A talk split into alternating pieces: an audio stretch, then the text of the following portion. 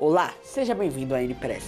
No episódio de hoje de O Fantástico Mundo do Conhecimento, vamos falar sobre o auge e a queda do jornalismo. Uma temática que você não vai aprender na escola, mas que o jornalismo está por trás de tudo que aconteceu na nossa história. E é interessante saber sobre ele. Acompanhe no próximo bloco.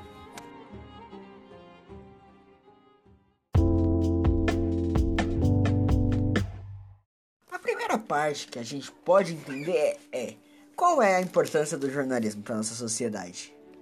E é muito. Eu mesmo estudo jornalismo e o professor de história do jornalismo vive dizendo: o jornalismo serve para colocar em ordem o caos. Porque o jornalista é o que reúne os fatos, reúne o que está perdido para organizar aquilo e passar uma mensagem. E por isso que a história do Brasil se confunde muito com a história do jornalismo, porque o jornalismo conduziu a nossa história. Por exemplo, o impeachment do Collor foi causado puramente por causa do jornalismo. A própria eleição dele, a época da ditadura militar, o que seria sem os jornalistas questionarem a ditadura? Eles, eles eram a contracultura.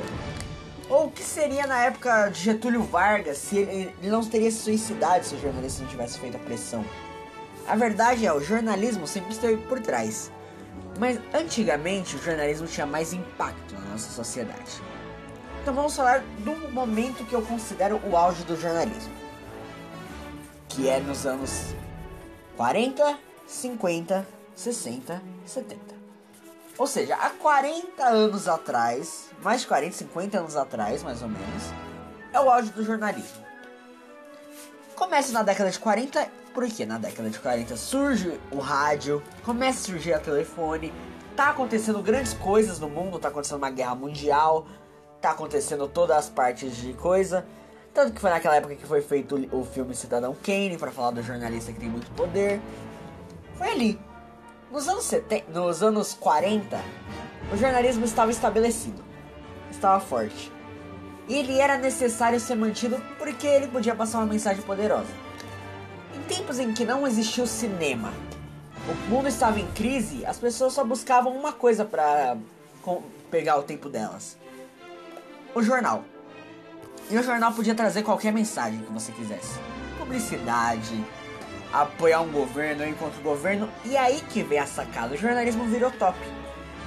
E o cara que naquela época era o dono de maiores jornais, jornais e maiores meios de comunicação, se tornou o, de, o dono do Brasil naquela época. Que a gente considera ele como o dono do Brasil porque foi um dos caras mais poderosos da história do Brasil. Assis Chateaubriand. Aí você pergunta, quem é Assis Chateaubriand? Por exemplo, eu vou dizer, sabe o, o MASP? O MASP só existe por causa desse cara a Avenida Paulista como um centro comercial só existe por causa desse cara. As emissoras Rede Globo, tudo, só existe por causa desse cara. Getúlio Vargas só subiu no poder pela segunda vez e só criou a Petrobras por causa desse cara. Toda a UDN, todos aqueles partidos históricos só surgiram por causa desse cara. O jornalismo no Brasil só surgiu por causa desse cara. Assis Chateaubriand era um ricaço que ficou rico com os jornais e também era um puta jornalista. Que ele tinha tanta influência que ele podia influenciar políticos, ele podia influenciar pessoas, ele dava muita oportunidade para jornalistas. Tanto que dele vai vir vários outros, vai vir Roberto Marinho, vai vir Carlos Lacerda, vai vir o Samuel Vine, vai vir a galera toda que vai fundar o jornalismo no Brasil. Então, Assis Chateaubriand é o marco máximo da nossa história do jornalismo. O mesmo cara vai fundar a Rede Tupi, vai investir em São Paulo pra caramba. O Chateaubriand, ele marca a, o momento em que o jornalismo ainda tinha importância. Que era a época que o jornalismo influenciava a história. E eu vou contar uma dessas histórias que influenciava. Por exemplo, como que Getúlio Vargas voltou ao poder? Ele tinha sido tirado em 45, e foi cair, no, foi cair no, esqueci, no esquecimento. Era um cara rico, ficou lá na terra dele. Aí até tá que determinado dia, um jornalista tá voando sobre a fazenda de Getúlio Vargas. O avião dele tem que fazer um pouso de emergência. Pausa. Getúlio Vargas vem com seu carrinho, com seu jipe, até lá e fala: opa, o que, que é isso?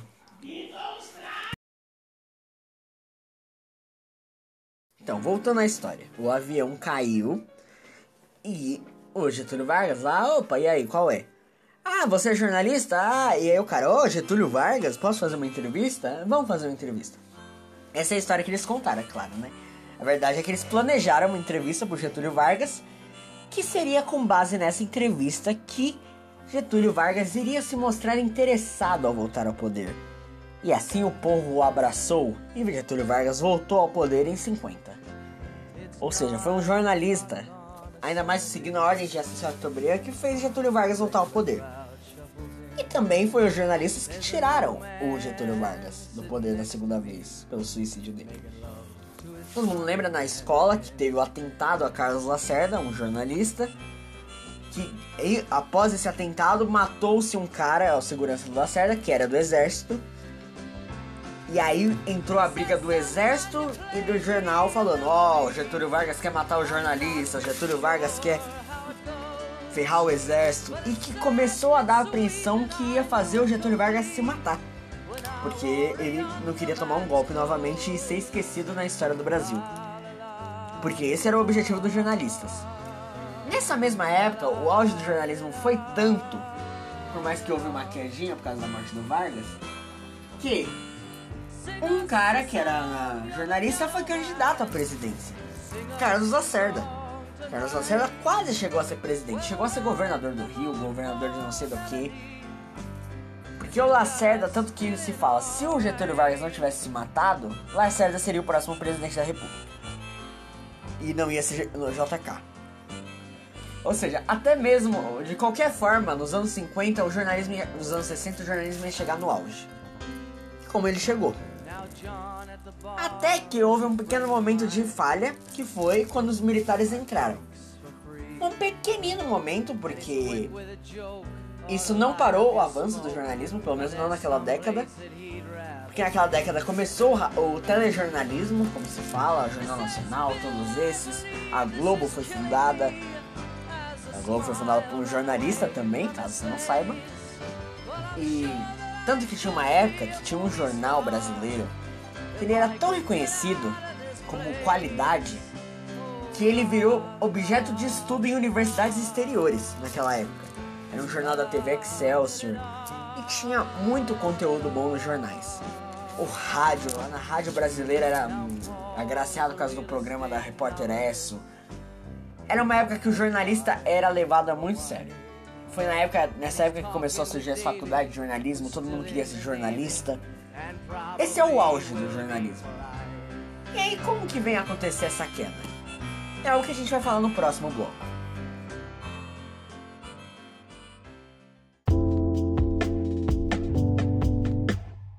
Contudo, como eu disse, os anos 40, anos 50 e anos 60 foi o auge. Após isso começou a queda do jornalismo. No primeiro momento, na década de 70 estava acontecendo uma ditadura e por isso tinha o DIP e tudo muito forte censurando jornalistas. Jornalistas ali não tinham muito o que fazer. E outros programas que tivessem maior sucesso, mas que não apoiassem os ditadores, acabavam se ferrando. Foi nessa época que muitos jornais acabaram, porque os militares falaram: não, vocês não estão falando a favor da gente, e eu não quero ficar controlando, então não vai ter. E aí o jornalismo começa a ficar somente em algumas mãos. Porque muitas emissoras deixam de existir por causa que o governo cria o negócio das concessões. Tanto que você não saiba, no Brasil, os políticos, para controlar um pouco o que se fala deles, eles criaram um sistema chamado concessão. Aqui no Brasil só se tem uma emissora se o governo conceder uma autorização para você ter. E, mas quem é que concede? É os deputados, é a presidência, é uma galera. Por isso que no Brasil a maior parte dos donos de emissoras são políticos. Porque é mais fácil para eles. Então, a partir desse momento se tornou muito difícil o jornalismo bater de frente com a política. Já ficou menor que a política. E o jornalismo ainda era maior que a população, mas era menor que a política. Mas aí continuou a descer, ladeira abaixo.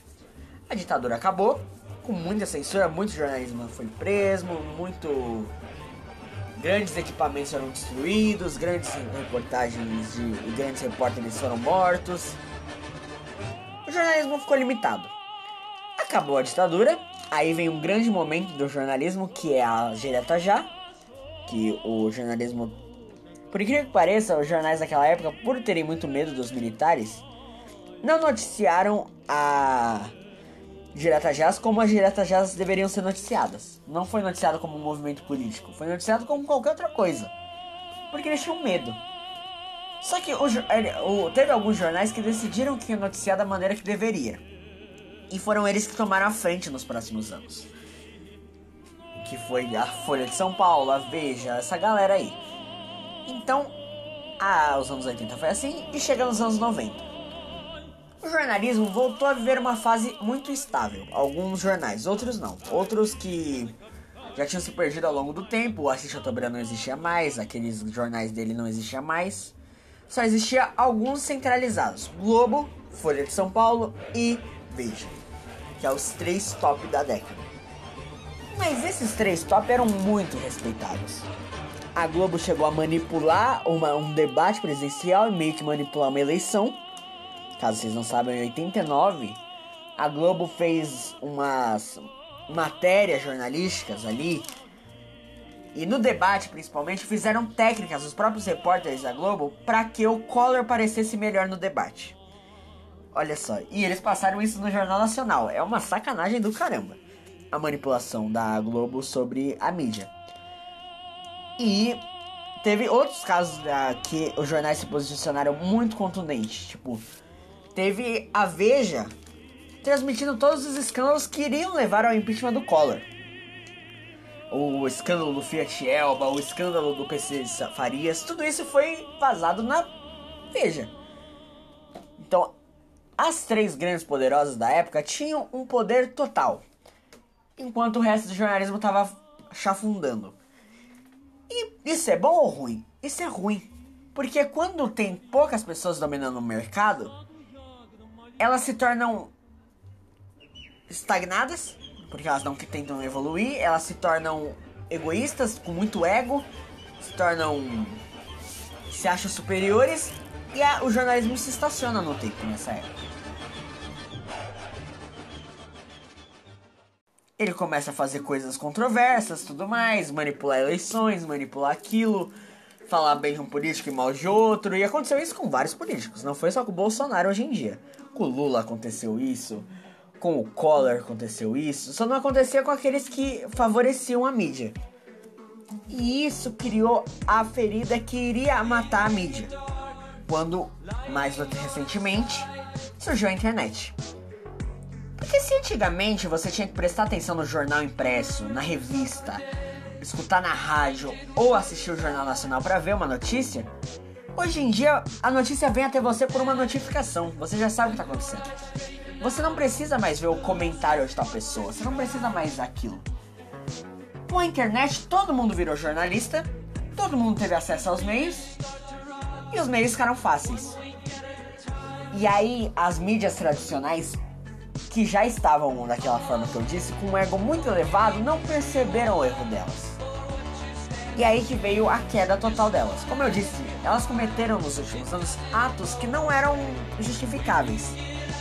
E não é à toa que recentemente, vocês devem lembrar do Bolsonaro atacando jornalistas. Porque essa visão passou pro povo brasileiro, que os jornalistas estavam meio que uma categoria que só pensava em si próprio. E não no bem da nação, por exemplo. Então aí se entende toda essa mudança do jornalismo dos anos 50, que era quando tava, come, começando e tava no auge, tava acontecendo tudo no mundo, para o jornalismo hoje em dia, que não está acontecendo grandes coisas no mundo, a gente não está em um período histórico muito relevante, mas que começou a ter muita tecnologia, muito foco e muito controle de todo mundo. Porque o governo começou a controlar quem pode ter jornal, começou a ficar muito caro e ao mesmo tempo facilitou para os mais para qualquer um ser, ou seja, ninguém consegue mais ser grande, todo mundo é mediano ou baixo. E quando todo mundo é mediano ou baixo, cria nicho. E aí o jornalismo não tem mais aquela marca que ele tinha. Porque hoje em dia o jornalismo você vai procurar aquilo que você opina que você acha correto. Por exemplo, eu acho correto um jornal que fala bem do Bolsonaro. Vou prestar atenção só na Jovem Pan, ou nos blogueiros bolsonaristas. Ah, eu só quero um jornal que fale bem do meu partido. Eu vou ficar focando no Diário do Centro do Mundo ou não sei dos que. O jornalismo não tem mais matérias, não tem mais uma força assim. Porque eles também não tem mais verba.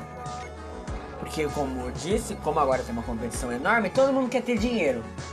E quando todo mundo quer ter dinheiro, o dinheiro não se divide. Quando tem muita gente competindo, o dinheiro fica competindo entre todo mundo. É meio que assim que funciona. Então, essa é a queda do jornalismo. Qual que é o espectro para o futuro do jornalismo? Não sabemos. Pode ser inexistente. O futuro do jornalismo pode ser que o jornalismo caia mais em desgraça. Por exemplo, vocês sabem, não é mais necessário ser é, formado em jornalismo na faculdade para ser jornalista. Quase que não. Eu tinha até um projeto de lei que queria que acabasse com o registro de profissão jornalista. Ou seja, é uma profissão que pode deixar de existir nos próximos anos. Isso é bem triste. É bem complicado. E essa foi a história do jornalismo, o auge e a queda, transmitida aqui pela Press. Muito obrigado.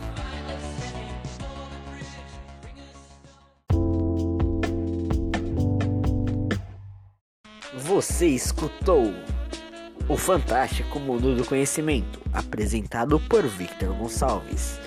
Uma produção N Players. Roteiro e edição por Victor Gonçalves.